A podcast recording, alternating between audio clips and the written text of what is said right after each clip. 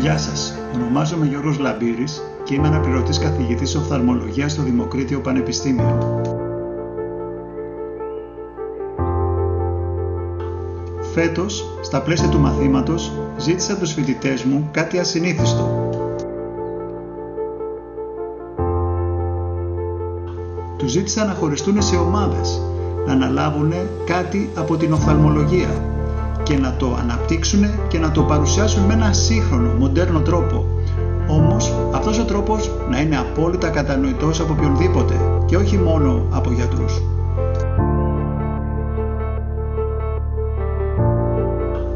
Κυρίες και κύριοι, σας παρουσιάζω λοιπόν τα podcast των πεμπτοετών φοιτητών της οφθαλμολογίας στο Δημοκρίτιο Πανεπιστήμιο Θράκης. Καλή ακρόαση!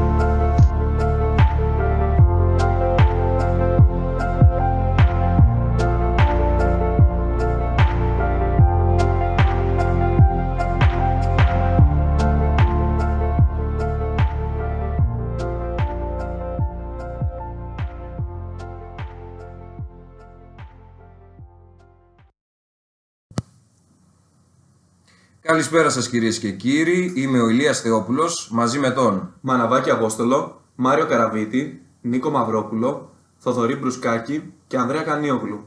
Και σήμερα θα σας συζητήσουμε για το πτερίγιο του ματιού. Θα θέλαμε να κάνουμε μια εισαγωγή αρχικά και ο λόγος πηγαίνει στον Ηλία.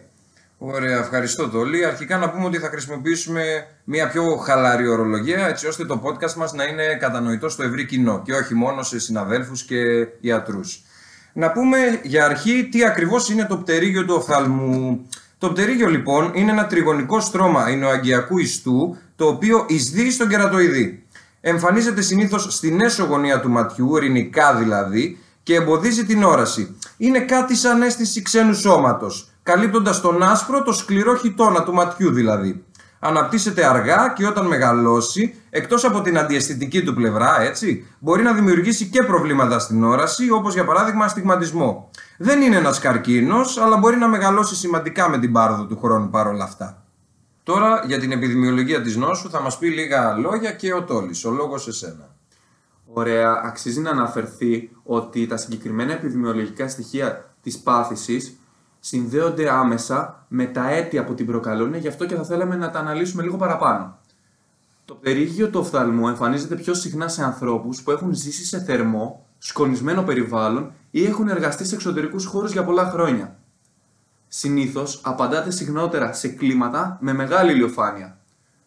Ανάλογα βέβαια με τις πληθυσμιακές μελέτες, ο επιπολασμός του πτερυγίου κυμαίνεται από 1% μέχρι και περισσότερο από το 30%. Σύμφωνα με μία μετανάλυση 20 μελετών που δημοσιεύθηκε το 2015, ο ομαδικός επιπολασμός του πτερυγίου είναι περίπου στο 10%. Σε μια βορειοαμερικανική μελέτη, ο επιπολασμός του πτερυγίου αναφέρθηκε ότι ήταν 2,5 με 3 φορές υψηλότερο στον μαύρο πληθυσμό σε σύγκριση με τους λευκούς. Παρά την παγκόσμια κατανομή του, το πτερίγιο είναι πιο κοινό σε γεωγραφικό πλάτο 40 μοιρών γύρω από τον Ισημερινό, γεγονός το οποίο υποστήριζε έντονα το ρόλο της περίοδου ακτινοβολίας στην παθογέννηση του πτερυγίου.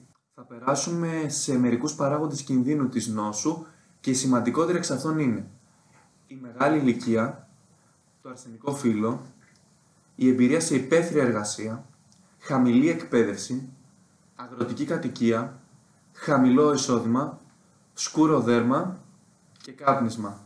Θα μπορούσαμε να κάνουμε ένα σχόλιο ότι η πάθηση δυστυχώς χτυπάει χαμηλά κοινωνικά στρώματα. Δυστυχώς, η αιτιολογία που προκαλεί τη συγκεκριμένη πάθηση δεν έχει εξακριβωθεί πλήρως.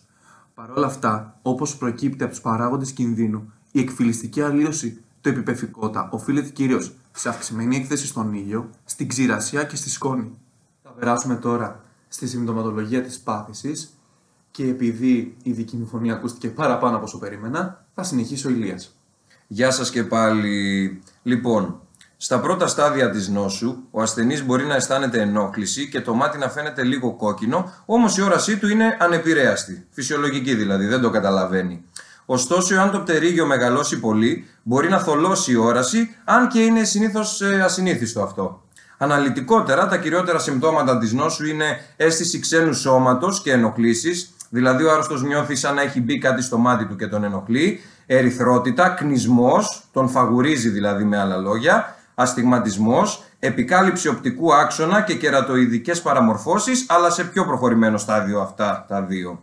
Και τώρα αφήσαμε για το τέλος τη θεραπεία.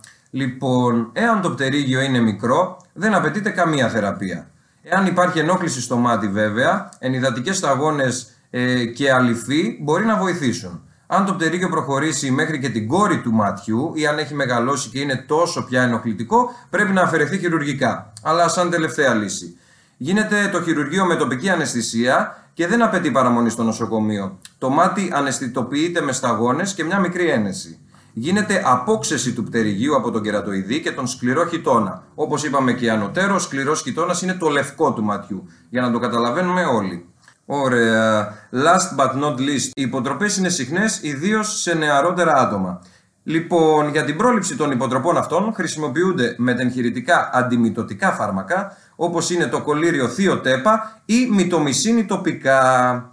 Αυτά ήταν λοιπόν και για το πτερίγιο του οφθαλμού. Ελπίζουμε να βρήκατε το podcast μας ε, χρήσιμο και κατατοπιστικό, να ήταν εύληπτο σε όλες τις κοινωνικές ομάδες και θα θέλαμε να σας ευχηθούμε καλή συνέχεια σε ό,τι και να κάνετε, να περνάτε καλά.